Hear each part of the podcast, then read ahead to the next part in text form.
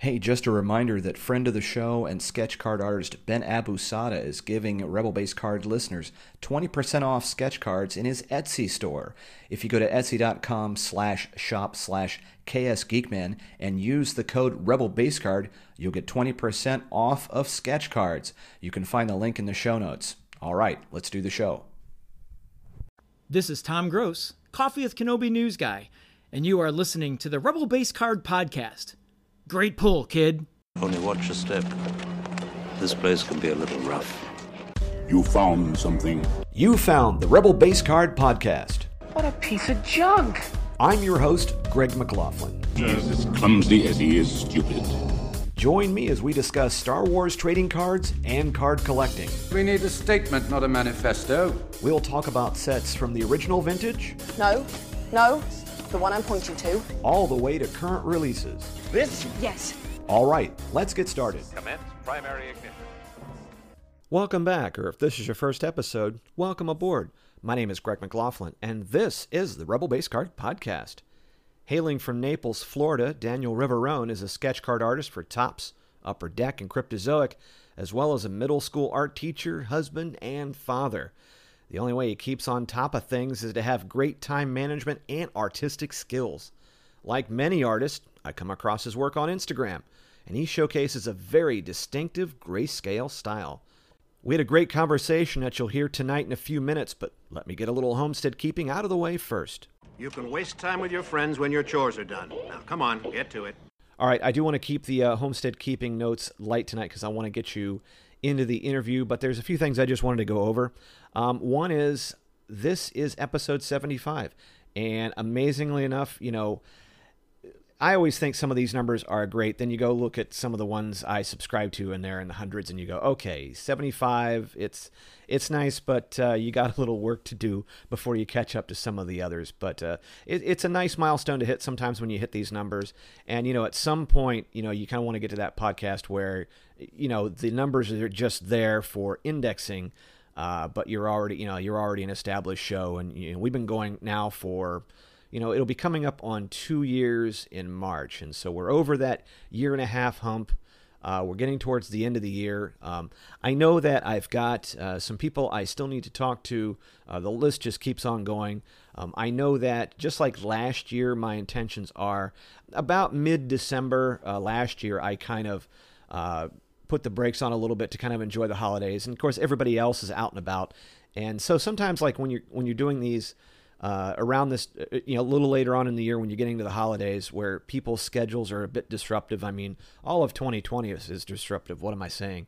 Um, but you do kind of like, you know, people, sometimes people are, are doing holidays and so maybe their schedule isn't so much. So, you know, like towards the end of the year, uh, it's a nice little shutdown time. So, you know, I'm starting to kind of tick down to the number of episodes I have before the end of the year. And then, of course, when we get into 2021, um, one thing you'll notice is is that the the podcast border art, which this year was red for series uh, for series two, the the original 1977. Um, I'll be having to get to work on that actually, um, but I'm going to be going with the uh, series three yellow border. So so stuff that shows that we do in 2021 just kind of following along that classic 77 Topps uh, we'll have that flavor. So kind of excited to kind of see that as we've gotten through most of 2020 and i think like everybody else we are really wanting 2020 to end very very soon. Um, so once again uh, keep safe out there. Uh, do what you need to do masks social distancing all that kind of stuff uh, because we're not out of the woods yet folks and we've got a lot we got a little ways of this to go and i want to make sure that uh, all of you uh, are around next year uh, to listen to me ramble on for yet another year of the podcast. Um, recently i had a chance to see empire strikes back in the theaters and you know and as i'm checking the amc app um, it's not as as many screens but it's still out there. If you haven't had a chance to see it you know the theaters have done a great job of you know, implementing a lot of ways to keep you safe. Um, I took my daughter, we saw it, and I, there was like six people in this whole theater, and that included us. Um, you know, they, they cleaned off everything, and let me tell you, I, I did not, I felt safe, but also it was so good not only to go back into a theater, but to see Empire Strikes Back on the big screen. And, and the last time I saw it was when the special editions came out in the late 90s. And so it's been, you know, over 20 years um, since I've seen it in the theater. And, and one thing, you know, like, like you, um, I've seen Empire numerous times. I don't even keep count anymore. But you know what I enjoy is you go back up there and you see it on a large screen. And a lot of people have you know big TVs and so forth.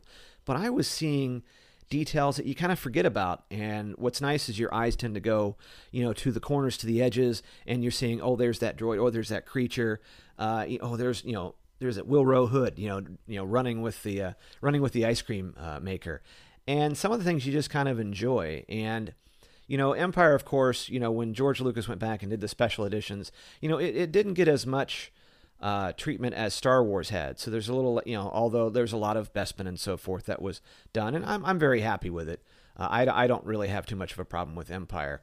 But you know, to see some of those scenes again, from the battles on Hoth um, to enjoying the time, you know, Luke and Yoda, um, the asteroid field, you know, chase, you know, watching Darth Vader, all those classic lines, uh, it was so enjoyable. Um, and what was funny is the uh, AMC my AMC still had some of those the Rise of Skywalker, you know, R2D2 popcorn tin and you know uh, drink holder. Uh, is a huge piece of plastic. It's about at least two feet tall, and you know R2's lid was the you know was the place you could put a drink, and there was a room for a straw there if you wanted to do, and the the body of R2D2 was a place you could uh, put popcorn, and he has a little back compartment you can reach in there. Um, you know, like a good collector, I I had the popcorn. It was part of a it was part of a combo, and you know, it was like thirty bucks. And I, I think someone reminded me on on either Instagram or Twitter that when it came out, I think it was fifty dollars. And so thirty dollars, I you know, for fifty dollars, I was like, no, I can't I can't bring this big hunk of plastic home. My wife is going to kill me. For thirty dollars, I made a I made a compromise with myself, going, all right, we're just gonna have to hide this somewhere. So shh, keep it quiet. Um, but you know, it was fun to kind of sit there and you know we just enjoyed the show. It was fun picking up a, a huge collectible that I, I, did find a space for in my kids' room, uh, which is where all the toys go to, and cards went to hide for a while. Uh, until they, they learn to clean up the room, then then Daddy's in a lot of trouble because he's got to find another place for this stuff. So that that's that's the the burden of all Jedi masters and collectors uh, at any rate. But uh, if you get a chance to see it, do yourself a favor. Go go see it. I do not think you will uh, regret going. I think you're going to be safe. You know, everybody's got to wear a mask in there, but it, it, I the, the theaters need help help right now, and uh, I you know at the very least, and I think it was like five bucks a ticket. So I mean, like, come on. Uh, do yourself a favor. Go see it while it's still out there, whether you're doing drive-ins, whether you're doing theaters. Enjoy Empire Strikes Back. Enjoy seeing the, the huge screen and all the sounds and all that kind of stuff uh, you, you won't regret it. Um, of course, we have Mandalorian Season 1 cards that are coming as we get closer and closer to the debut of Season 2 of The Mandalorian on October 30th. And the cards are set to come out on the 4th. Uh, most places are still out of the pre orders. Um, I do need to check back because I did do a pre order of some blaster boxes from Steel City Collectibles. Uh, can't wait to see those cards. And also can't wait to see what the uh, Star Wars card trader is doing for The Mandalorian and if they're also going to do the weekly sets on Topps Online. I'm already in for the living set, and Chris Penix has been still killing it. I think he's up to like 150 now. Um, what a great set, and you know, definitely a way to uh, if you can save up some lunch money, those living set cards. Uh, you won't regret them. Those are also, he's just been killing it. And what a great set that's turning out to be. Um, speaking of Card Trader, a couple items um, Mark and Gabby on the Digicast just a couple days ago. Um, they released an article that they are. You know, one of the things, if you've been in Star Wars Card Trader for a while, you've probably heard about monuments. And if you haven't heard about monuments, you certainly have heard people or seen people in the feed talk about hoarding a character. This is where you um, are collecting a certain character from a certain set. Uh, you know, like if you hear me talk, I I hoard Commander Pyre. And I am not on the level of some of these hoarders where they go out and they actively are searching for people and they will trade X amount and they'll try to get as many of the cards of that person as possible. And one of the reasons, and it was something that kind of grew um, organically within the app years ago, where people were just kind of collecting as many of a particular card as they can, is that there was uh, there's been on and off monument chases where if you got X number of cards, you could turn them in and get a card and uh, it would have your username on it. It's a monument card to be unique. So basically, you get in the app with a unique card. Um, I know that there's been a lot since the the new bills have come out. Um, you know, and there, there was some changes in in Topps folks. You know, this this topic has come up a lot. Where okay, how are we going to handle monuments? Uh, winter monuments coming back. Monuments, monuments, monuments. Um, so during the Digicast, and they do this on Twitch, they'll announce times uh, in the Star Wars Card Trader app news when they go on the Digicast. Um, I subscribe to Twitch to their Twitch channel and get the notifications, um, so I can see when they go live. And I just happened to catch this one where they were talking about they released the new stats or the new stat requirements for monuments uh, for next year, and I think some for this year as well. Um, I recommend going into the Card Trader app and reading. Uh, but the, the, the big line is is that they did increase the number based on the cards that were already out there. So you're probably looking at twenty thousand like the the tier one type cards, and that's kind of the beginning.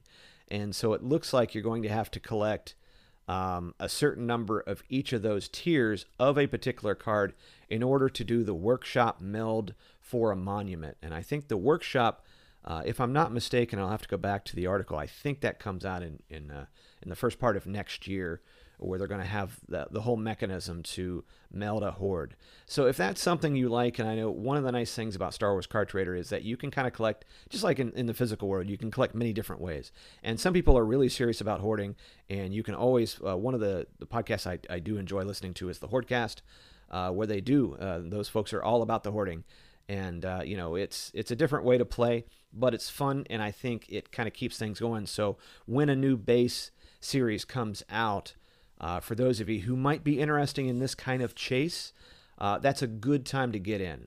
Uh, you can always take a character and just try to hoard as much as you can uh, but i would say when a new base series comes out and we're, we can't be that far away from uh, next year's base usually because it comes out around this time. I know we were in like wave two and I think I'm just about done with some of the lower tiers. I know there's been some variants come out, and some of them I've been, some of I get, some I haven't been that serious about it, just because there's other things, including that Return of the Jedi, uh, the physical set that was in there, and so I've been collecting that digitally, and so, some of the other ones. There's been some good sets, um, and so the the dual perspectives has been really nice, and the armored and ready and so forth. So if you're not in there, I'm in there as Cornfed Tech. I know that say that a lot. And uh, if you're on Twitter, I, uh, Card Squadron uh, is a hashtag I use, and there's a group of folks that are also in the app, and uh, we are uh, a good group of folks that uh, do some healthy trading. So if it's something you've been wanting to check out, Star Wars Card Trader is fun. there is a free to play aspect to it. Um, some of us get in a little deeper. Uh, but you can still do free to play, and especially if you have folks to trade with, makes it a lot funner. And uh, I invite you to join us. We have a blast, and uh, some some shout outs to the rest of the Card Squadron out there. Uh, you guys make it fun for me. So uh, more power to you, and good luck on your pulls. Um, I think that, that takes care of all the homestead keeping I wanted to do tonight. So let's get into the interview, and I'll catch you on the other side. If they don't go for this, we're gonna have to get out of here pretty quick, Chewie. If I'm saying Riveran, am I saying that right? Yeah, that's a way to say it. Um, Riveron. no, I've, I've gotten Riveran, I've gotten Riveron, I've got Rivero before. What is it? What is it it's though? Riveron.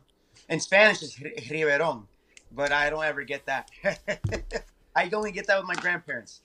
But yeah, I have a I have a Cuban background. So my parents and my grandparents are from Cuba. I'm the first of my family born in the states. Oh my and gosh! Of course, so the, the, of course that you know I, I, have the heaviest you know accent in terms of you know English. of trying to go to so when I talk Spanish, it sounds like a like someone that's never talked Spanish before trying to speak Spanish. That's that's how they make fun of me for it. Uh, the, the the irony is that my grandfather's been in this country over 50 years now and he hasn't even tried to learn English, but yet it's disrespectful for me to not speak Spanish appropriately. So it, it, we we get into those kind of like not arguments, but you know, I say my point, then he says his point, and then it's dropped. Oh my goodness! he just, so, turned, just turned ninety Tuesday. So he would have been of that Cuban generation that left Cuba for that particular reason, right? He left knowing it wasn't going to be well, and he he got and he came. He didn't come like a, by a boat like all everyone's. He actually got a visa, and then got a work visa, and was working for a full year. Uh, I, I think two years before he got his citizenship, and then since my dad was also born in Cuba, he got his citizenship the same time that his parents got citizenship. Oh, So, so they it was a different. Now it's harder to get, but back then it wasn't as hard. Um, so they got it pretty quickly, and they've been here ever since. But it was all Miami, and then by the 1989 is when I was born in Miami, so we moved here to Naples. Uh, my dad saw it as a place that's growing and uh, that's going to flourish, and uh, he he wanted to start a business here, and and sure enough, he started his business here, and and we haven't left since. So it's it's I like Naples. It's one of those black holes, is what I call it. You will leave Naples, but you always end up coming right back, like a whirlpool. Just yeah, you can go as far as you want. Eventually, you can't find anything better, and you come right back here. What did your uh, grandfather do when he got to the states for work? Oh, he was a driver. Yeah, he he worked for a trucking company, dispatching. Uh, so he would be the guy that the dispatch would call him. Hey, go to Tampa, pick up a load, and bring it back to Miami for a building. You know, so he's one of those. And then my dad saw that growing up, liked it, learned it, and he got his GED from high school. Got married young, had me, then started working for his father in those uh, companies. Then learned enough to b- start a company here in Naples uh, in, in 1990, and then went from there. He still he still works. My dad's my dad's one of the hardest working people I've ever met in my life. Uh, he would wake up at four in the morning because truck drivers have to get up early to get to a certain location and back in time. So four in the morning, he was up every morning, and and I wouldn't see him till like almost nine, ten o'clock at night every day. Uh, for a brief period, so it was like uh, the I guess the time that I can remember as a kid, four or five ish around there. Uh, I wouldn't see my dad all day except for the you know Sunday, because he didn't work Sundays. And then uh, by the time I was 15, now he's he's now becoming a dispatcher where he's not driving the truck; he's telling people where to go. Mm-hmm. Uh, and then uh, he started up at least two or three companies until he said finally he's like, "I'm done." He's watching the grandkids now. He's he's you know uh, he had my kids for a couple years with my with my mom, and then now it's they're with my in-laws while my sister has a kid and they're watching him. Uh, you know during while we're at work. So we, we got, got we got lucky in the sense that we have someone to watch the kids instead of paying these astronomical numbers at these day, daycare places, and um, and they're savvy enough because my mother-in-law she used to be a teacher in Collier County Public Schools as well. She just retired. So what better way to have our kids doing online schooling than with her? Um, so she'll do a little bit with them in the morning, then we take over when we get them at night for this uh, COVID crisis and it, it, we got really lucky uh, and it's been you know a blessing to have my in-laws about i'd say about seven minutes away from our house and then my parents right you're gonna love this one. have you ever seen everyone loves raymond Yeah. My parents are literally across the street. I can walk to them. And then next door is my grandfather. Oh my goodness. four houses down from them to the if you're facing them to the right it's my sister. We're all in the same the only ones that's not in our street is our in-laws. My in-laws. They're they're they're not in our commune if you know what i mean. Oh, that's funny. but uh, they they we on my way to work since I work about six minutes away, I drop the girls off at my in laws and then I just head to work. About you know from them from their house is about two minutes from their house. So all our school districts are if you find a place to live and you can get into a school that's close to your house, it's it's it's a breeze over here. Now, if I'm here in my where I'm at in the estates and I have to go all the way to Mockley or or to Manatee or something like now we're talking like a 45 minute you know drive or anything like that. But my wife, her job is literally two minutes away from here, and so she she goes to her school there and. And now that once the COVID crisis is done, she will be able to take both kids because now one's in kinder, the other's in first. Take them with her, and then the grandparents take finally get their break. Oh, that's awesome. That's awesome. No, we got we lucked out, man. Uh, it, it's, it's a blessing for sure. How long you been an art teacher? Uh, this will be my seventh year total. Okay. So I'm assuming you went to school for art and and or teaching, or is this just you were assigned like you're going to be the art teacher? No, um, I, I one of those things. I've been in the district honestly 19 years total. I started when I was 17, and then I've been it with it ever since. And I try to work my way up money wise, and then finally I just got my degree in whatever. Like I got it in communications, honestly, and um, in Florida you can be a teacher as long as you get a degree in something and then take the tests. So my first option was art because I always, I've always enjoyed art history, and I've always enjoyed drawing in class and and uh, I read I read a lot of comic books and you know so was, I was a typical geek in school, but uh, it was like a hidden geek. Like not a lot of people knew that I had like a plethora of comic books in my house. Um, it was only like like let's say a day came came over. It's like you have a lot of comic books. Yeah. and uh, but I went in that direction. I was actually because of my principal at the time that I was working with. He told me that he went the back way, and I did the same thing, and I ended up uh, becoming a teacher within two and a half years. I got my degree in two and a half years through a private school here. And that was it. Oh, that's cool. Nothing really special. I mean, I didn't. I don't have like a huge art background story, except for the fact that I'm a huge fan, and I've been drawing ever since. Now, the story of how I started drawing for these companies is my students actually. One of my kids went to uh, a comic convention, Florida SuperCon. That happens in Miami in July every year, except for this past year. Uh, I think they even changed the schedule for last year to be in June um, during this COVID crisis. One of the kids went there, and I've been drawing sketch cards in my classroom, giving them as prizes. Oh, that's nice. This is like like I'd say about four years ago, and one of those kids kept my drawings and they took it with them to a convention to get someone to sign it for them because one of those comic creators that are there, and uh, she came back and she's like, you know, you can draw better than some of those people that are there. I'm like, oh no, thank you, but no. And and they kept pressing. And then she told her friends. Then those kids kind of banded together to uh, kind of like, you should sign up. Here's the website to sign up for. and next thing you know, with and I said, if you, you know, do you work, you know, and I want your best work. You give me your best work, then I'll I'll, I'll sign up. Uh, and within like three months, they gave me their work fantastic. I had to make a banner. I had to make. I had. I had. I went into full like artist mode for like two months straight, drawing a new piece every you know every day. And that's including sketch cards. I had a book this thick full of sketch cards at that point. I had uh, paintings and nine by twelves in my style. I, I, was. I really figured out my style at that point because I got tired of. Uh, uh, cutting with X-Acto knives because I used to spray paint like graffiti work, and I really got tired with the cutting. Hold on, honey.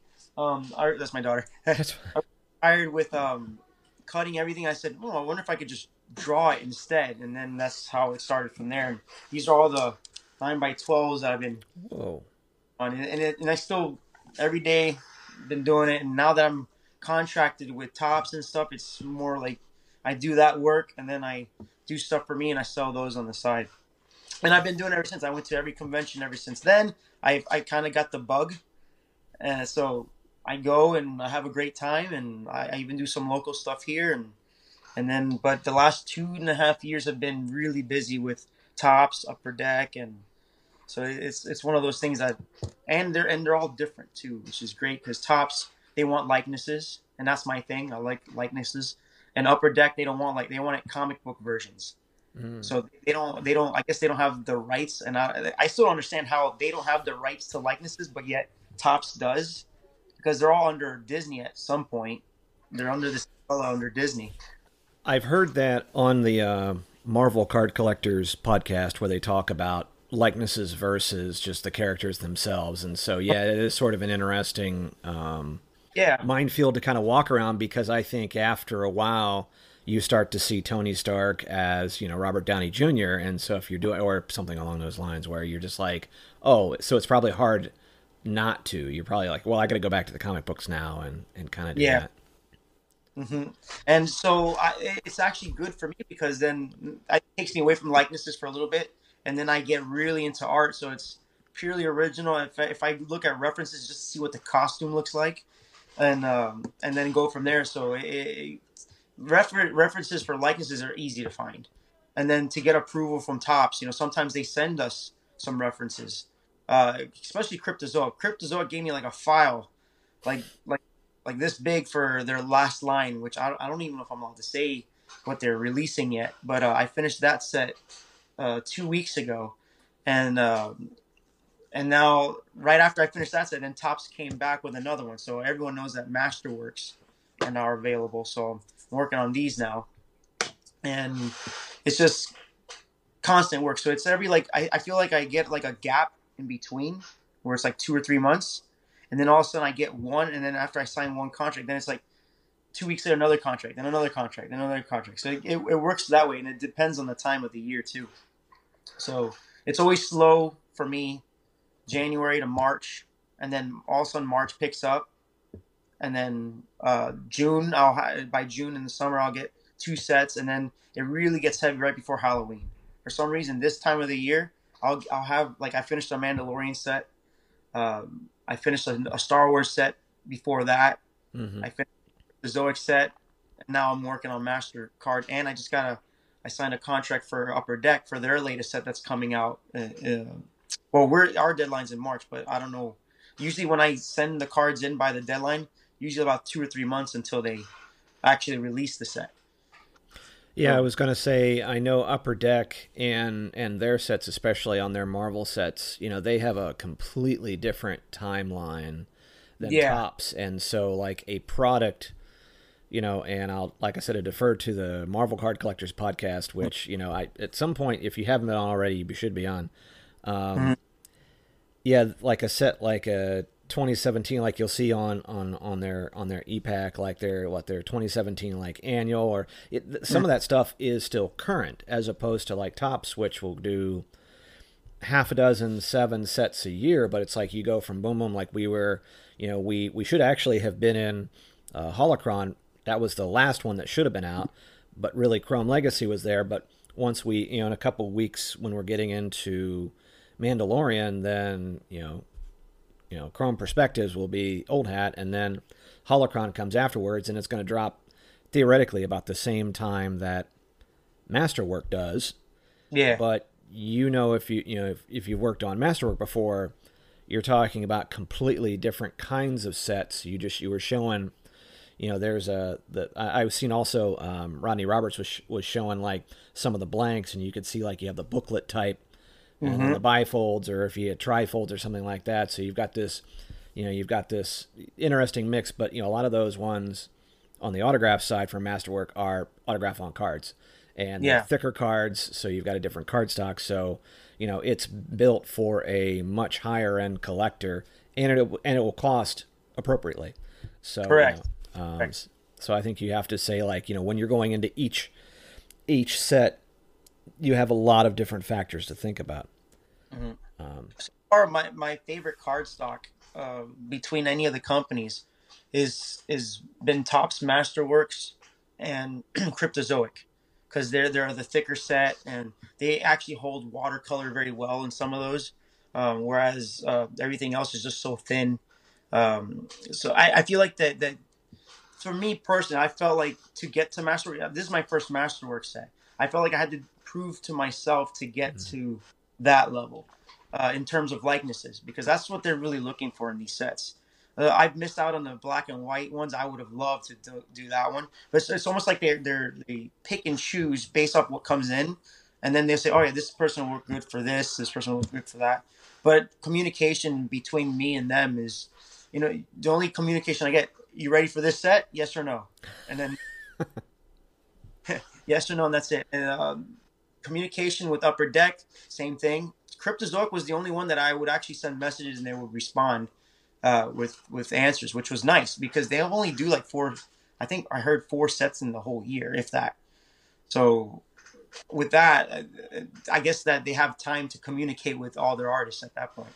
Whereas Topps, forget it. Uh, Upper Deck, forget it. I just if I want to get the job, I'll say yes. They'll send it to me. I ship it back. Um, but it, has been a great whirlwind. I get to show my kids, you know, like I can't draw that in front of them because I feel like I'm gonna break the NDA if I do that. But I, but I get so tempted because I want to get them done and I can do them at work while they're doing their paintings and things. And uh, but you know, sometimes I can like, you know, if you guys don't say anything, here's a quick, you know, I do like a quick flash and then. and it has to also be, I think, and not necessarily playing favorites of you know brands, but I have to think, and I don't talk a lot about you know like say you know, Cryptozoic or Upper Deck or Rittenhouse or whoever is. You know, I think the art directors and the producers behind those sets, you know, they they are kind of you know I think probably the better have a better idea of how they're crafting, you know, because crafting the artists or selecting the pool of artists for the set. Now, granted, there's going to be a there's going to be a percentage that that person is not available or that person, you know. But right. I have to think that if you if I if I'm an art director and I really kind of know my stuff, then I can kind of go, well, this set probably, you know, the characters who I have in my head probably uh-huh. lend themselves to, you know, artists, you know, 12 through 36 as opposed to this one who he, this person does probably a better job at this one and that one. I have to think that, that yeah. that's how the process goes. Do you collect them? Do you do you actually have a nice set, like a collection of, of the cards? I uh, started collecting again back in 2015 with the the Journey to uh, Journey to the Force Awakens cards, and I have I still I, I joke I have like I started off with one binder, and then now I have about 20. I've actually started archiving.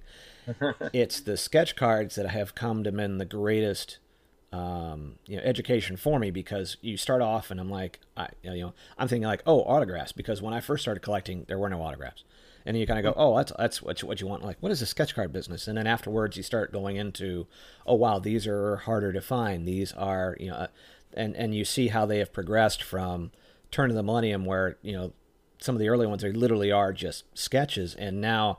I think that most folks I talk to they, they prefer and it's very appropriate to call them art cards uh, yes. I've only really pulled one. I, have bought a few, but I've only really pulled one. That was a Kelly Baber.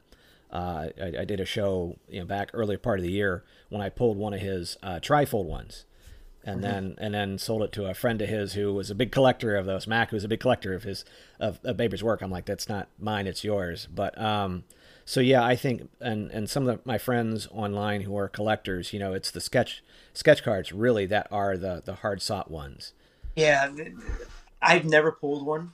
I, I, I what's great about being in the sketch card community is that every one of them, unless they're extremely busy, are so friendly, so friendly. I, I can name two guys right now. If it wasn't for them, I wouldn't have even gotten into Upper Deck. Uh, Mike Seeley, uh, he's an Upper Deck artist and um, and uh, Nosretep art, which is uh, Peterson spelled backwards. Yeah, he's done a few sketch cards for uh, Cryptozoic and Upper Deck, and those guys are the ones like I met them in conventions. They put they like here call these people and email these people, and uh, but in terms of getting the cards themselves, opening them a pack, I we just trade. I actually trade with those artists, and that's why they're so nice and why I enjoy the community. My my sketchbook uh, sketch card collection of other artists is just it's this thick now because of the last three years of just trading you know my work for their work and things like that and it's been fantastic and i i, I haven't bought a pack in years.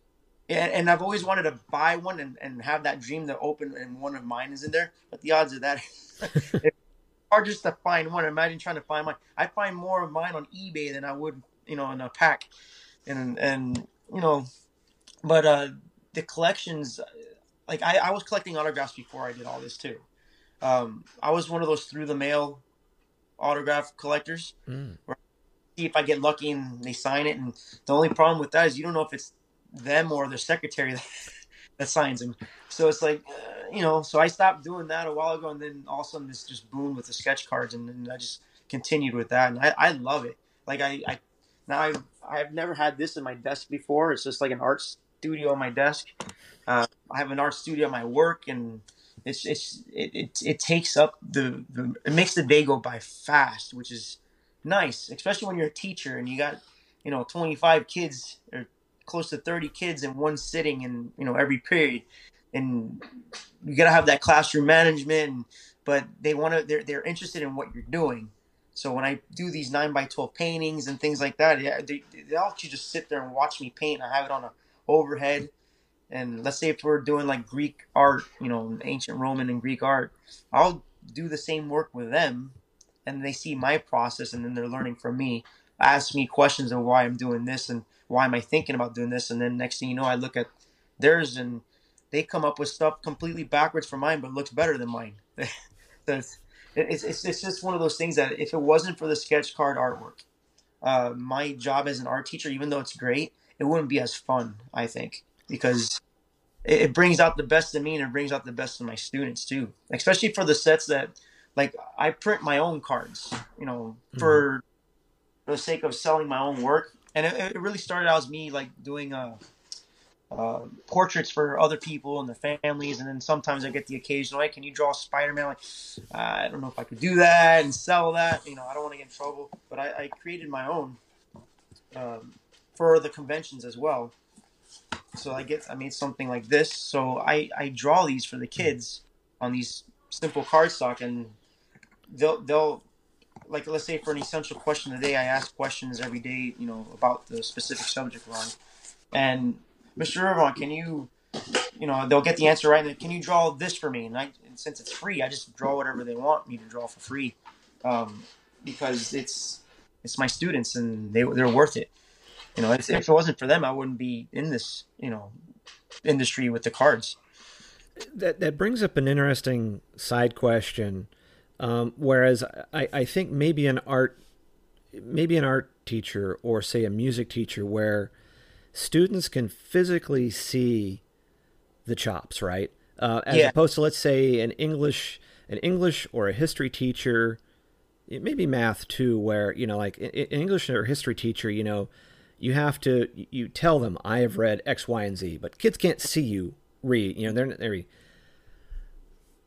but they can they can literally see you do this and i think that really for the kids who really are are wanting to or are into it that just Mhm. must that that it really sort of um, must just bridge a gap that you're, you you that other teachers maybe not have I never had an art teacher that I maybe have. I think I had one, but she would paint like she'll start, and we never see her going through the process. And then the next day we come back in class and it's done. And I never really see the person work. So I never had an art teacher that would actually show me step by step, and that actually bothered me as a student.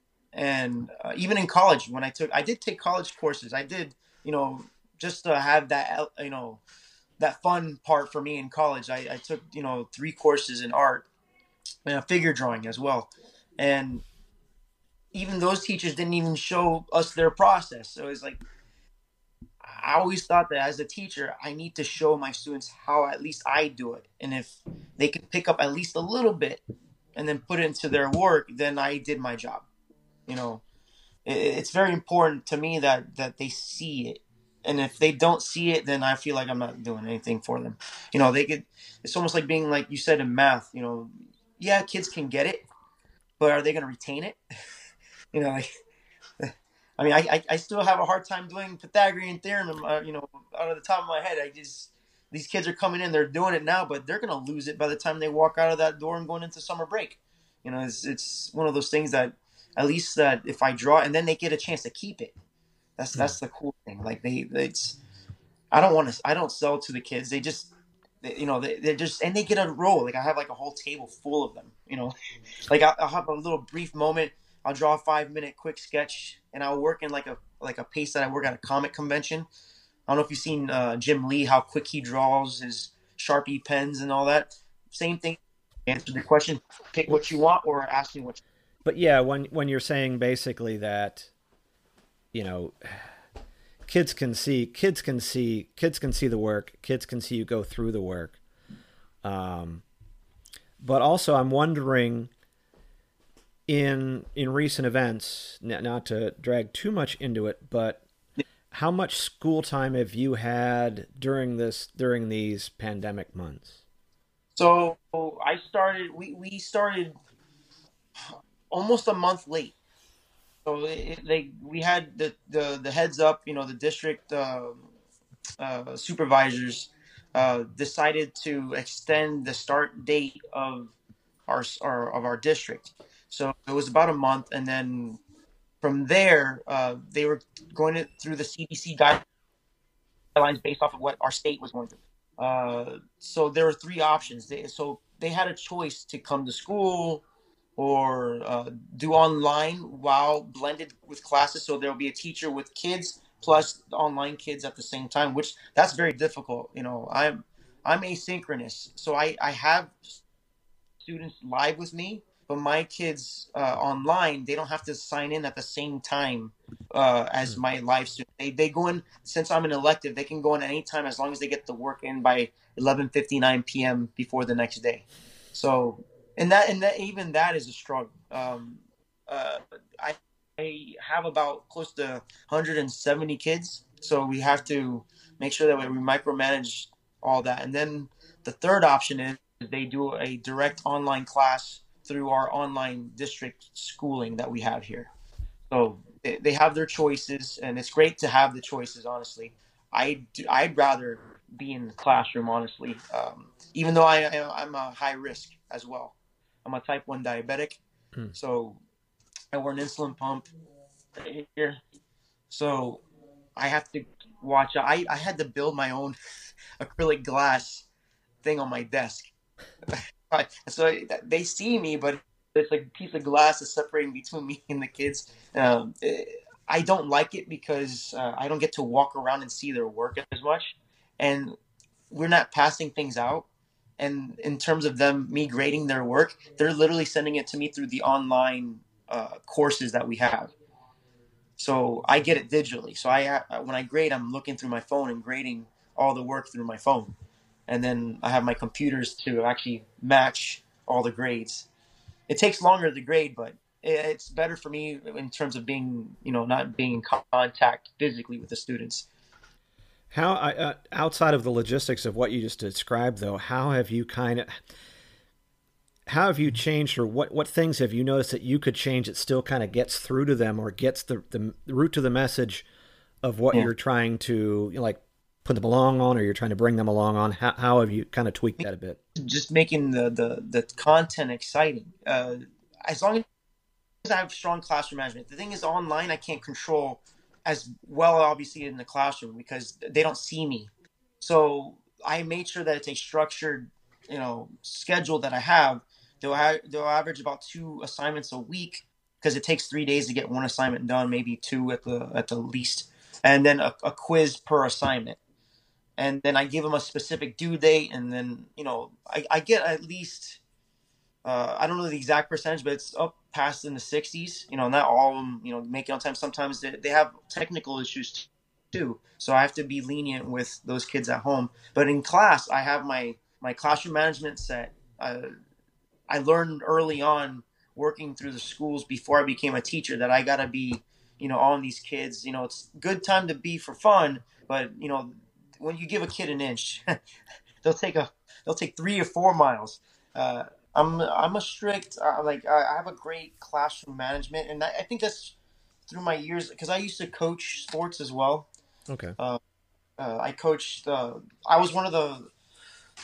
Our district's small, so or our our county's big, but our district was small, and we didn't really have middle school sports. So I'm a middle school teacher, and uh, our district never really made schedules. You know, it's usually like you know traveling teams or or AAU teams. So I I learned uh, when when we started actually middle school sports. I was one of the first coaches, and I learned at that point, especially when I had a group of 120 kids for track track and field, that I better you know have some you know some strictness or some stones to you know hold off 120 kids at once and and the best athletes of the school uh, at that point so it's like uh, I learned from that. If it wasn't that, that was my lessons. My wife, she went to school and and did the you know the tutors with teaching. She did that where I learned basically by coaching.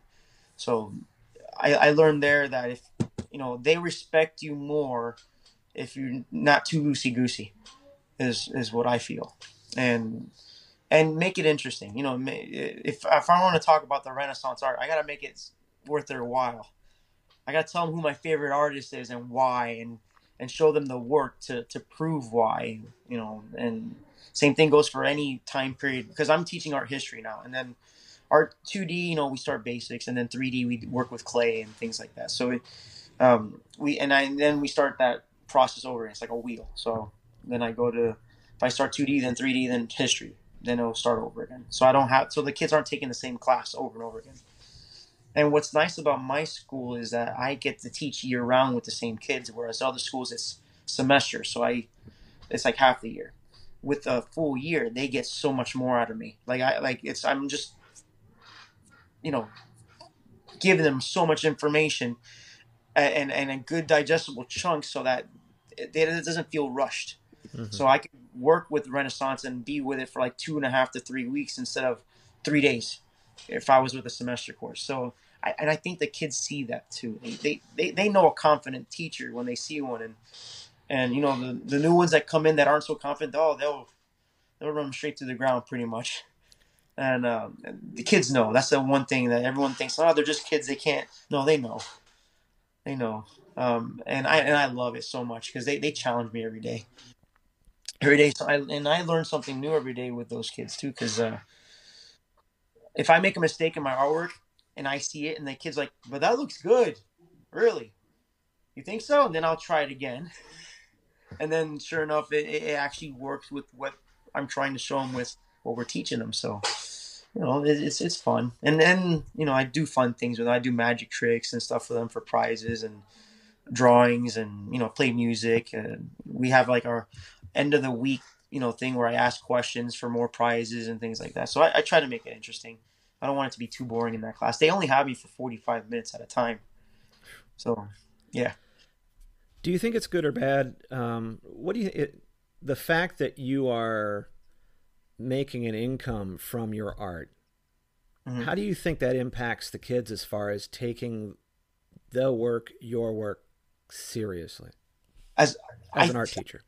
To me, I think that's very important. If I had a successful art teacher, you know, making money as an artist, like purely based off of their work. Now, I'm in a gray area. I'm drawing licensed characters.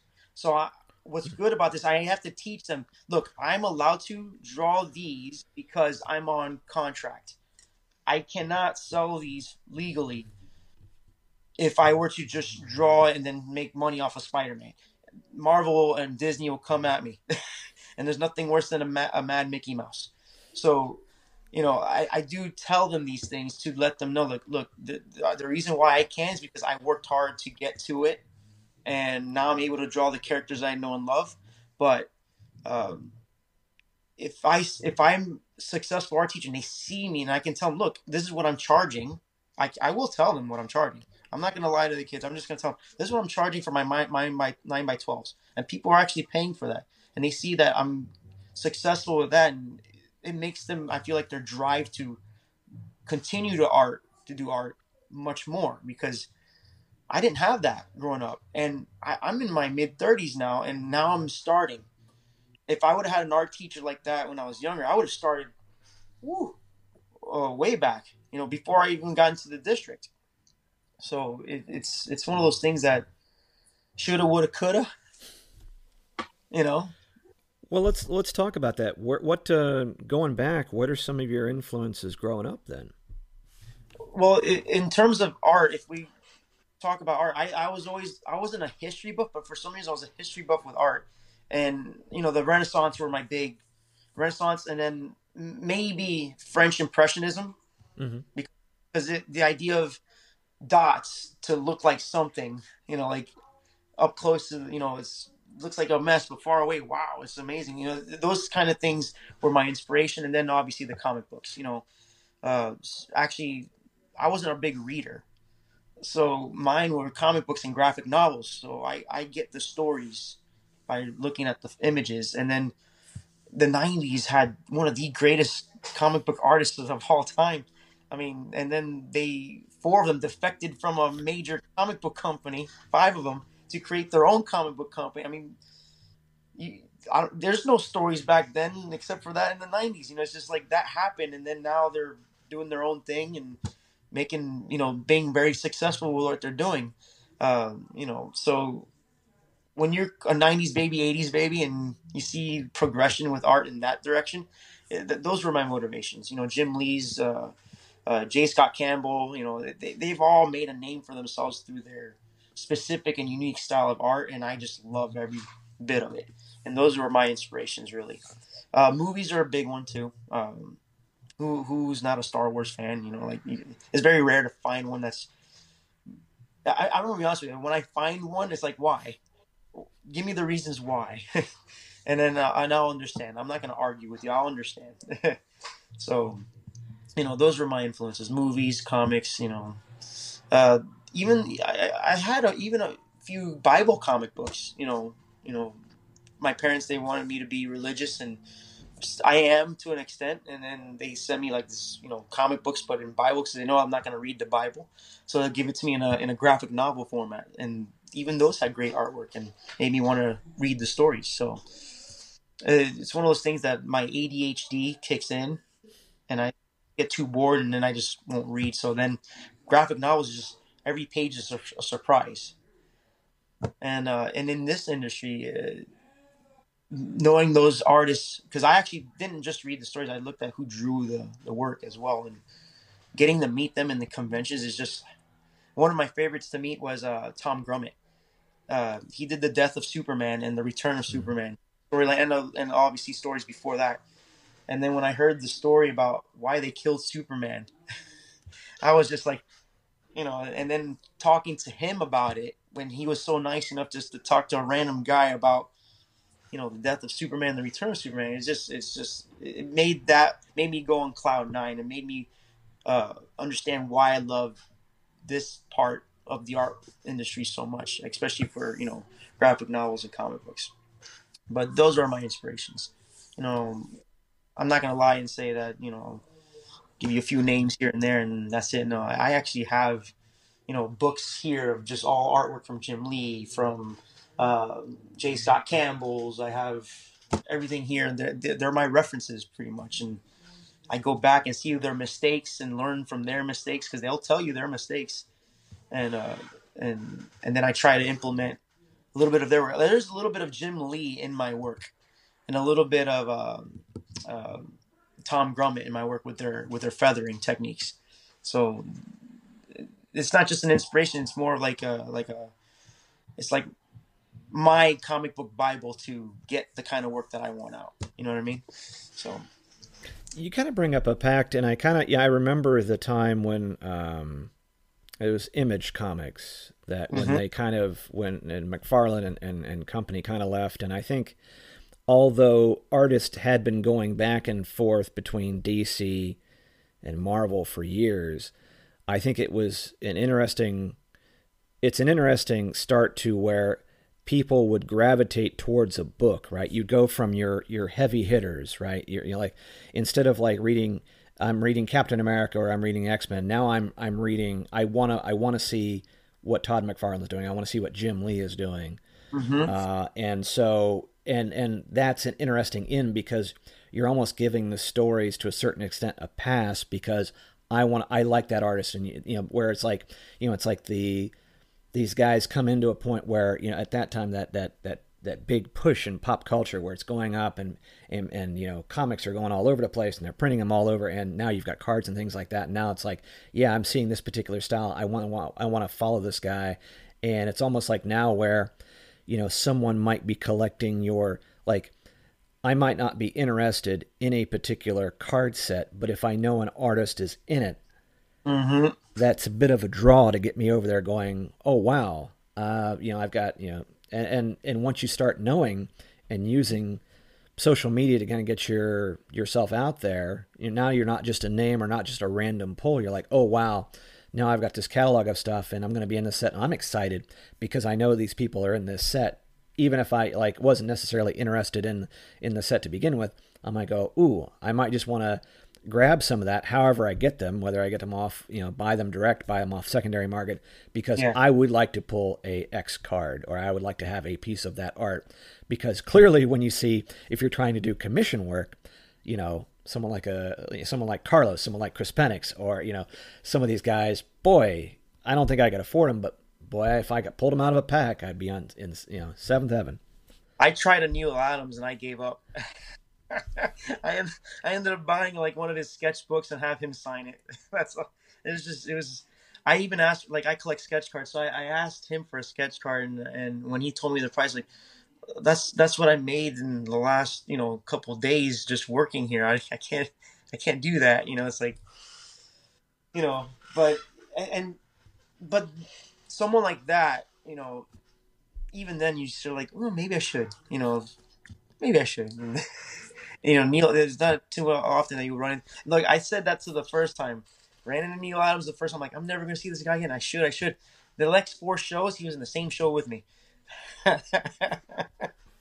well, that's you know I remember, um, and even I, I don't whether it was this C two E two or last year, and mm-hmm. I want to say you had Chris Claremont, and you had Arthur. Was it Arthur Adams? I mean, there, or it was one where you had like a combination of artists, and you're going, and they were maybe a row apart, and of course they had the biggest lines, but then you're kind of going, you know, you see these names growing up, and sometimes like you know later on you kind of go, oh wow, that's so and so, or like you know Ronnie Roberts will talk about meeting Jim Lee, and you and you go. Uh, even this year, and I, I, like I said, now the names are escaping me. As soon as I want to reach for them, they're right there. Yeah. That's a problem growing old. But you kind of go, oh my gosh, I've had this comic of you or I remember this story, and you know, and then you go, oh my gosh, I'm meeting the person that, that drew it, and mm-hmm. it was amazing. I had I had someone sign one of my Star Wars comics earlier this year, uh, Bob somebody, not Bob McLeod, yes, Bob McLeod, yes. Uh, and you're just like you just have to take your head off for a moment because you're going, oh my gosh, and then you know they'll tell you a story about it, and then you find out, and you're just like, and then you're right, then then they might be at the same convention next year, and you're going, this is the last time, I'm like, oh, there's again, and then this time they might go, uh, you know, oh yeah. Um, but yeah, Neal Adams would have been would uh, would would have been an amazing uh, get. But um, one thing that you kind of mentioned, you were like you're about the attention span is is something I maybe I'm picking up in the Instagram feed where I'm seeing you're taking this style, but you're really attacking all these different characters. I think one of the things that I love about your Instagram page is that I'm seeing people from friends. I'm seeing it's like you're picking up and you're going, you know what? Let's try this person. Can you talk about that particular? Can you describe that style for me? It's it's basically a black and white. It's it's kind of a kind of a splotchy. Can can you walk me through that? I've been dying to ask you this. So so my my method like Photoshop is the the way I do this. So I take an image, I go to Photoshop and I separate the values of gray. Okay, so I get, and then I, and they're offset every other number. So let's say if, if I have my Copic markers here, I have a one, I have a two, and I have a four. These are the three that I work with the most for my cards. And in Photoshop, I offset it to get close to these values of gray in my Photoshop. So what I used to do is I used to spray paint these. I'd buy the three values of gray and spray paint, and I would cut the image for each layer so I could spray paint them. That's what graffiti artists normally do. I wasn't a graffiti artist. I never did it on a wall, but I always did it on a canvas, right? Mm. I got tired of cutting it. And lo and behold, after I stopped cutting this paper and I figured out how to draw it, and all of a sudden the Cricut comes out. And, and, and now I can spray paint them all over because I don't have to cut them anymore. But uh, I, I I was drawing one day and I actually did it with pencil first, and I separated the values with a pencil. I'm like, I wonder if this would, if there was a marker or a paint that I could just do it on a card or on something big.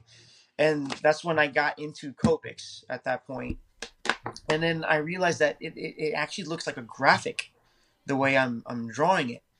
So if I can stop paint, spray painting it, and, and I have a few that I still spray paint just so I can, you know, switch it up a little bit. But if I can stop that, I could work, knock out triple the amount of work in one week than I would if I were to cut every layer out.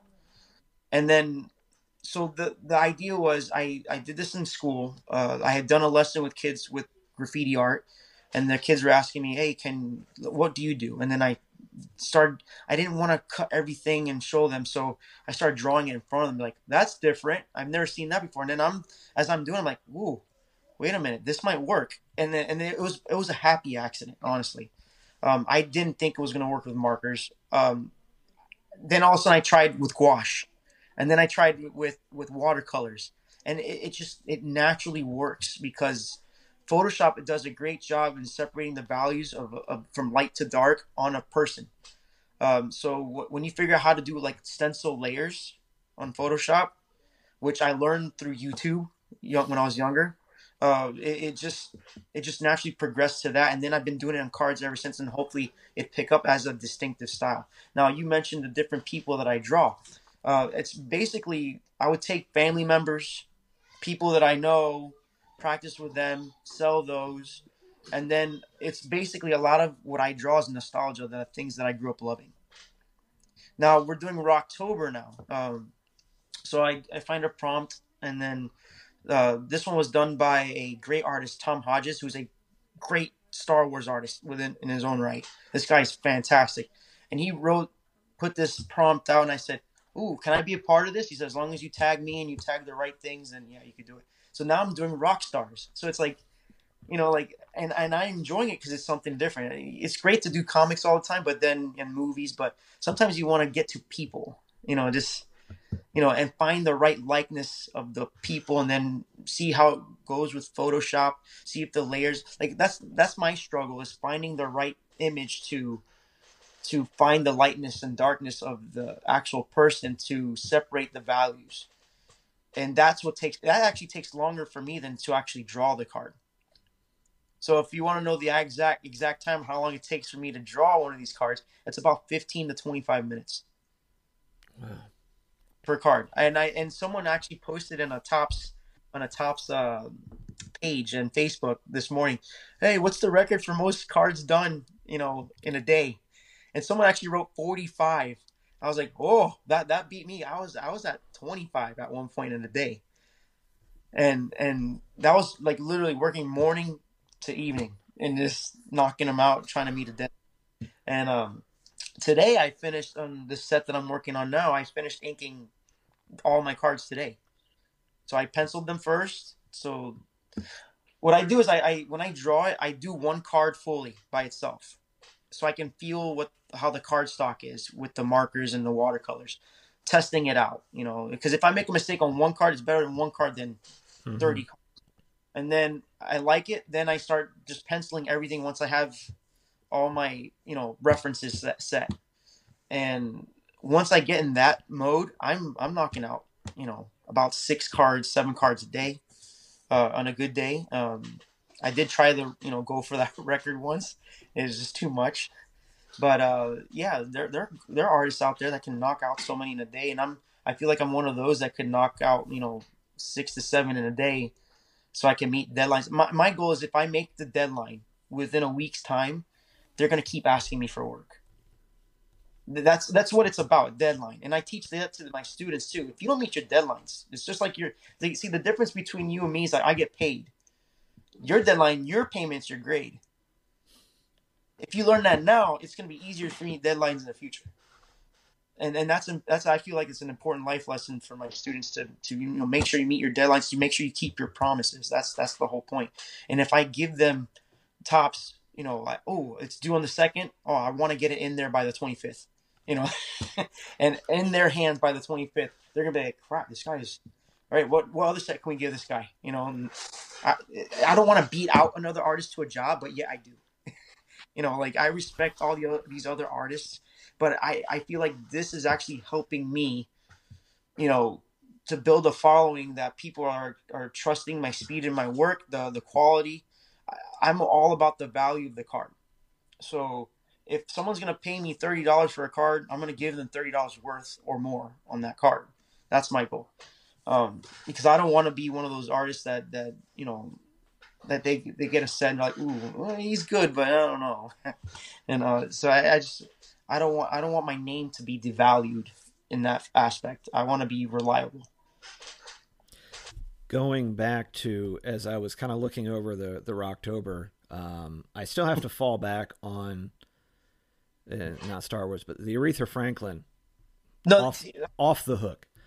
Yeah, um, you liked it? Oh, I, I was gonna say like I was actually I love the list, but there's some people I don't feel like would count as rock stars. I was like, oh, why not Prince? Why not Jimi Hendrix? You know, so I was looking at that and I was like, oh, but then I saw it's a nice little separation. Aretha Franklin's nice, a lot of hits, and and the values that I can get out of her references is fantastic. Uh, I just finished the Stevie Wonder this morning, uh, or I yesterday morning. I saw that Stevie is fantastic, and I think the thing that I like and especially in those two, because they're both smiling, and mm-hmm. I think mm-hmm. you really capture the joy, especially uh, you know, in, in their smiles, in her in her eyes, you really capture it. Uh, and you can really get a sense of the time because Aretha has such a long, both of them have such a long catalog, but you really capture a time. And yes, you're like I said, like you said, the, the styles that you did, um, the Janis Joplin also, how it's Mhm. offset, and you Mhm. kind of capture this sort of it's it's a slight you know whimsical but also you know she seems very f- like focused or interested in whatever she's looking at um, there's an intensity on bowie um, Mm. and you really can't go wrong with bowie uh, it's Yeah. sort of like you know but um, it, it's just The- and- Janis was hard because there's not a lot of references with her, you know. So I wanted to make sure that whatever I chose for the image, that that it was something that that people are gonna try to remember, you know, you know, and especially with the likeness of her face, I wanted it. Sometimes I go really close up so that you could really see the features of their face, and then sometimes I pull back so you can get everything else and take it in.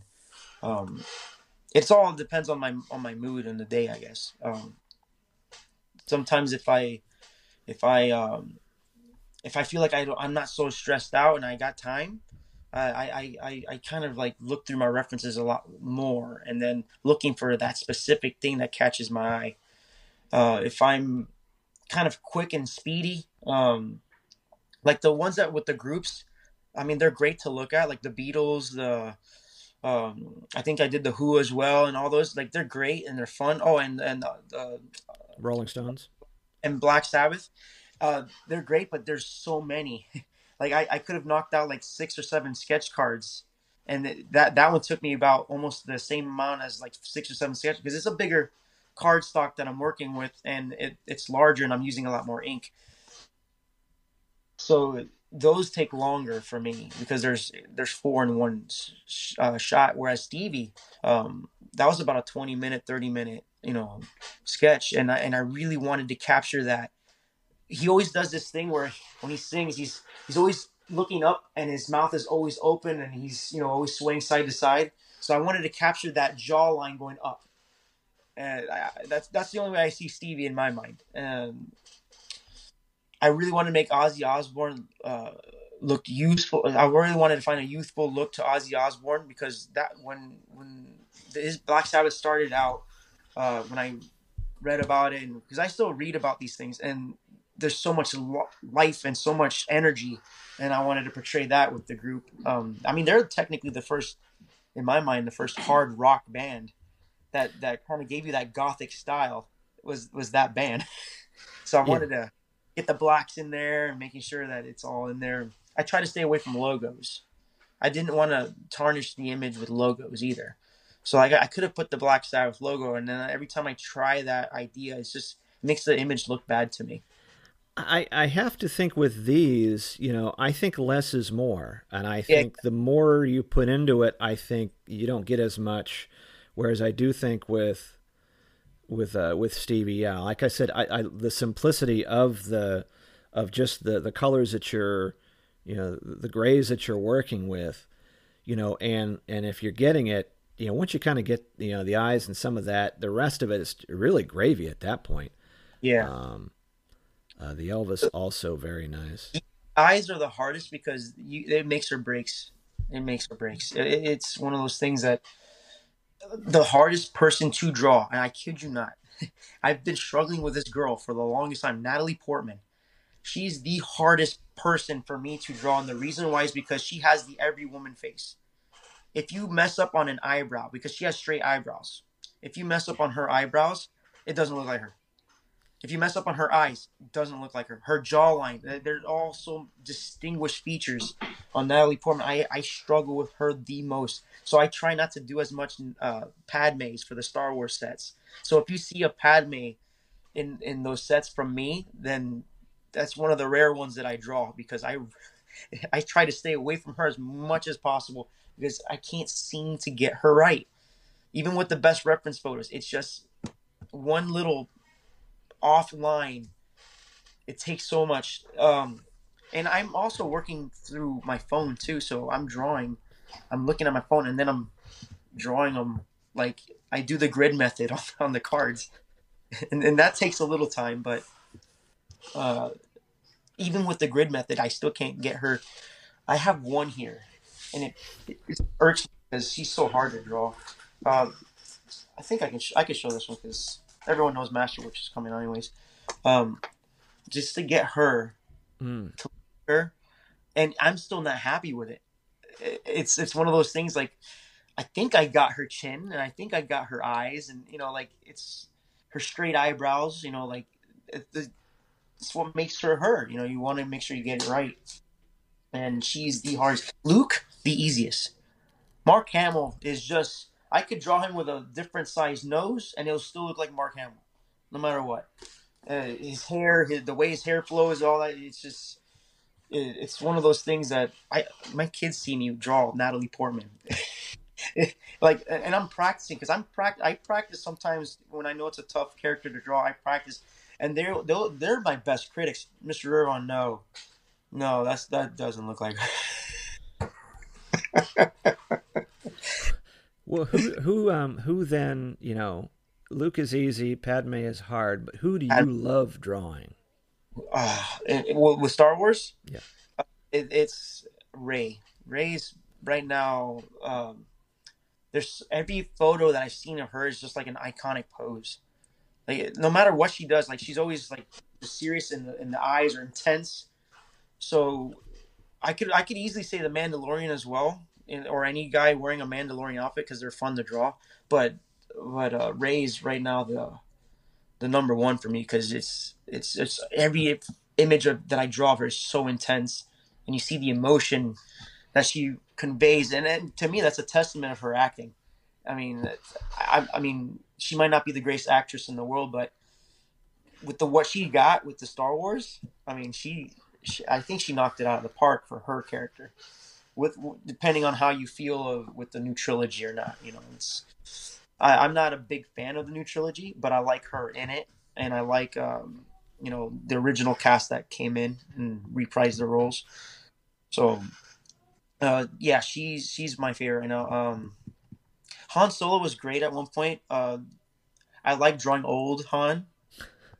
I like it. It's fun.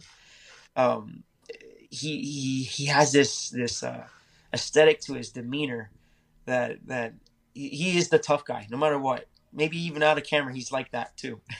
you know, so he's fun to draw too. Well, that speaking of which, you know, since you kind of grew up in the '90s, that probably puts you. Where does that put you for the prequels? Does that kind of is that is that your Star Wars? Mm, I'm gonna be honest. The first two, the only thing I liked about the second one was when Yoda started fighting Dooku. Even though that was completely CG, I thought that was, you know, that was the only experience I got from Star Wars where everyone got out of their feet, out of their seat. You know, Yoda's fighting. You know, like everyone. Revenge of the Sith is one of my favorites. Uh, that 15, 20 minute long lightsaber battle between the two was just, I mean, perfectly choreographed. They even mentioned that's their speed, that they didn't augment the speed of their swinging. And also, Revenge of the Sith, as a whole, the story, probably not. The original trilogy is, is to me, the best. Um, I think it's because there there is an actual story that, that it all fit fit together. You know, it, it just it, it made sense. It it, it meld. It, it ended well, and the the the second trilogy uh, or the prequels, they uh, the ending was great, except for the Vader no sequence. but other than that, that the Revenge of the Sith was a good one. The new ones, the new ones were great to get new fans. That's all I can say with that. They're great to get new fans. It I felt like they could have done better. I think that if they would have had Dave Filoni as heading Mar- uh, uh, Star Wars, I think we would have seen a different Star Wars if they had Dave Filoni. Dave Filoni is the reason why the Clone Wars were fantastic, and he's also one of the reasons why with him and uh, the guy who directed Iron Man, uh, Jon Favreau, Mandalorian is fantastic as well. So he only he's only done a few things, two to three things, and they're better than the last trilogy in my mind. Uh, but people do love it, and I respect them for loving it, and you know, it keeps the, the line going. You know, um, and then everything that you get out of it, you know, you, like Galaxy's Edge and things like that. You know, it's just when you step in that place. I don't know if you've been there yet. It's, whew, whew, I, I wanted to stay the whole week just there. what do you? Got, uh... dude, it, that place got my kids liking Star Wars. It wasn't the movies; it was the location. That my my daughter got to pilot the Millennium Falcon, and she's like, "Daddy, let's do that again. I love it." And then I'm like, "There's a movie we could watch." She's like, "Really?" no more Frozen. All right. That's awesome. How long does it take to get you to get uh, from the Naples area to Orlando? About an hour. Three and a half hours. Yeah. Uh, to get from from let's say if you're in Miami to Orlando, you probably get there in two and a half hours because it's closer to the other side of the state. It's, it's not right in the middle. Everyone thinks it's right in the middle of the state. It's kind of leaning more closer towards the, the, the east. Me, I have to go up north and then try to find a middle road to, to split between 75 to I 4. Um, so if I take 75 to I 4, it'll take close to four hours. Whereas if I take uh, go up the middle of the state, it'll take me about three and a half. It's actually a nice drive, though. Uh, Florida's big, so it takes eight hours to get out of here driving. So uh, unless you're going through Tallahassee and heading west, it takes longer that way. But um, it's it's uh, it's not bad, especially when it's something new for the kids to see and new for the family to see at the same time. It's it's a nice long enough getaway, but not too far where it's just gonna be a pain in the butt. Oh, that's true. Now, how many times have you been to Galaxy's Edge? I've only been there once because the the reason why is because COVID hit in March. We were actually there the week the weekend they decided to close down Disney. So that Friday, that Friday we were uh, what park were we? We were in we were in Galaxy's Edge that Friday. That was the last park. We were supposed to stay till Saturday and make a, a family day and go to downtown Disney or Disney Springs. But that Saturday morning, that's when they said we're shutting everything down Monday. Uh, if they're shutting everything down, even though we have an extra day, I said my wife's like we need to go, you know, for safety reasons. And then Disney was great giving us our refund for the the day, you know, and uh, we didn't have any tickets, so we didn't have to worry about that. So we just went straight home. And but but I did enjoy the time we were in Galaxy. It took so long because the we Floridians know that when something new pops up in Disney or in, or in Universal, don't go. Everyone wants to go, don't go. So we wait a year. the the ones that actually do go, we sometimes wait a year unless you live in the Orlando region. If you live in the Orlando region and you have the year round passes, you know I have friends that do that and they they they go anytime they want. They go during the weekdays if they want to. Us, you know, since it's a three and a half hour drive, we wait till it kind of dies down, and then we go. So I still haven't written. Uh, when we got there, I tried to do that lottery system to get into uh, the the new ride that opened up. Uh, I think it was last last February, which Rise is uh, the Resistance. So that was almost impossible. I hate the lottery system. you you could be we were there i kid you not like five in the morning waiting in that long line. Then the park opened up an hour early. We get in about eight. Still had to wait till nine o'clock when the park opened to do the lottery. So and they don't and they only have maybe one or two coffee shops open and you're still like waiting. But um, once once it dies down a little bit I'll, I'll, i can't wait to ride that ride. Um, Fal- the millennium falcon was fantastic. Uh, even the blue milk i loved it. My kids drank it um, you know, I, I, I made a few lightsabers. I, I tinker, so I also make a few props as well. And uh, so seeing them there, Disney licensed pieces and, and you know the actual Star Wars lightsabers, you know, makes you want to buy one. But you know, it's just it's just nice to see it. Like you you, you feel like you're part of it. They, they they're not making it like a gimmick. It's more like, I mean, the guy was some lady was picking up the trash can in a costume, and she was still in character like I've that just changed it for me. And then once they make the hotel, oh man, once they make that hotel, it's going to be a, a, a, new experience there. I think it's going to be very expensive, but you know, I can't wait for people to start putting photos and videos about that because that's going to look fantastic. What are some of the shows you're looking forward to the most uh, coming up, and maybe even from a artistic perspective of, of characters to maybe attack? Ghostbusters. I'm I'm I'm a I'm a big Ghost. I'm I'm actually a bigger Ghostbuster fan and Power Ranger fan than I am of Marvel. This is I want to. I'm a '90s kid, '80s kid. Power Rangers were a cheesy show, but I loved every second of it. The original three seasons, um, and so if I ever get a Power Ranger gig, I'm in it. Um, a Ghostbuster gig, I'm in it. Cryptozoic actually had a run of sketch cards with Ghostbusters a few years back, um, and this was before I started. And I was hoping and praying that they would do it again. So I'm hoping that if uh, the Afterlife once it comes out in March, that they're gonna do a set for that. And I'm I'm I already sent them a message already. Please, please, I want this one. I will not let you down. what about Star Wars? What are you kind of looking forward to coming up? Uh, Mandalorian. Uh, it's a couple weeks now, so Mandalorian. Um, I think that's. I heard that they're probably gonna do like a few like offshoot side side stories, but I don't until until I know more about it. I, I'm not gonna get excited until I see trailers or things. I the Mandalorian. I was actually hesitant because the Solo was a good, decent movie for someone that never seen Star Wars, but for someone that's seen Star Wars, I did not like Solo. Mm.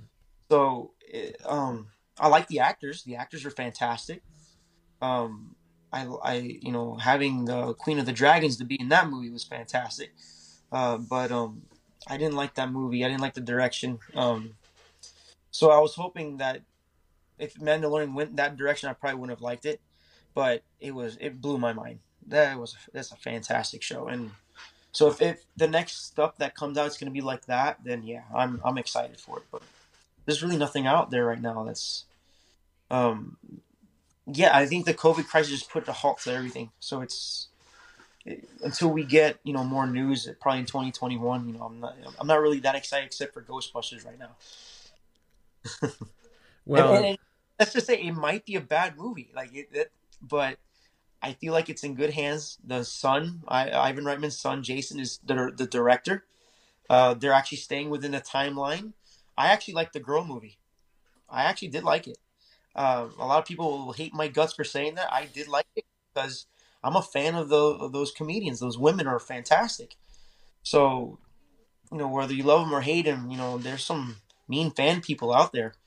Um, but I actually loved it. You know, I watch it with the kids. The kids love it too, especially my girls who they get to look up to. You know, women fighting ghosts. You know, you know, Frozen. You know, I, Disney's been doing good. You know, Sony did good with that. Um, but you know, it's it's a shame that they're not going to have their next movie because of the fan backlash. But uh, Bill and Ted was fantastic. maybe it's because it's the only new thing that came out in a while. But the Bill and Ted third movie, I actually liked it. Um, it was decent. It was funny enough. It was. It felt like a Bill and Ted movie, so that was good. Uh, I did uh, something for Bill and Ted. Um, I entered in their poster contest, so that was fun. So I got I got to do a nine by twelve and do something different.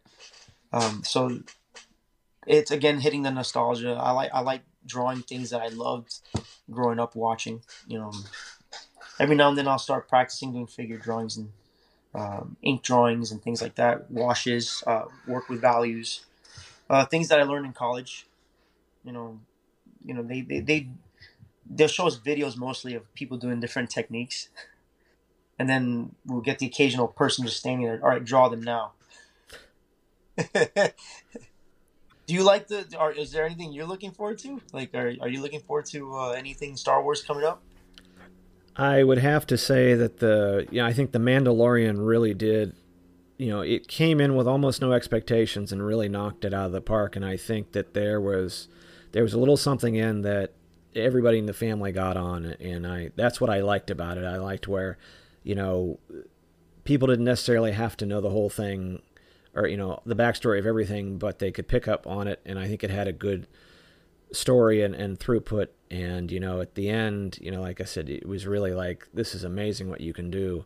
Yeah. Uh, i'm i'm concerned. I'm only concerned because you know i think there's so many more expectations for the second ep- for the second season. And i think people much like everything else they'll start putting they'll start kind of hanging their coats on this coat rack and you know it kind of maybe buries what they're trying to do and but i i do have to agree with you that i think that You know, I think Dave Filoni and Jon Favreau can can tell a story, and you know, I think all you have to do is watch that one gallery episode where in about two minutes it's the one you know, the famous that bit where Filoni basically just drops this, the whole the whole prequels thing on you, and everybody's like, "Oh wow, I had no idea." Like you're just like, "All right, Sensei just basically just just racked my mind."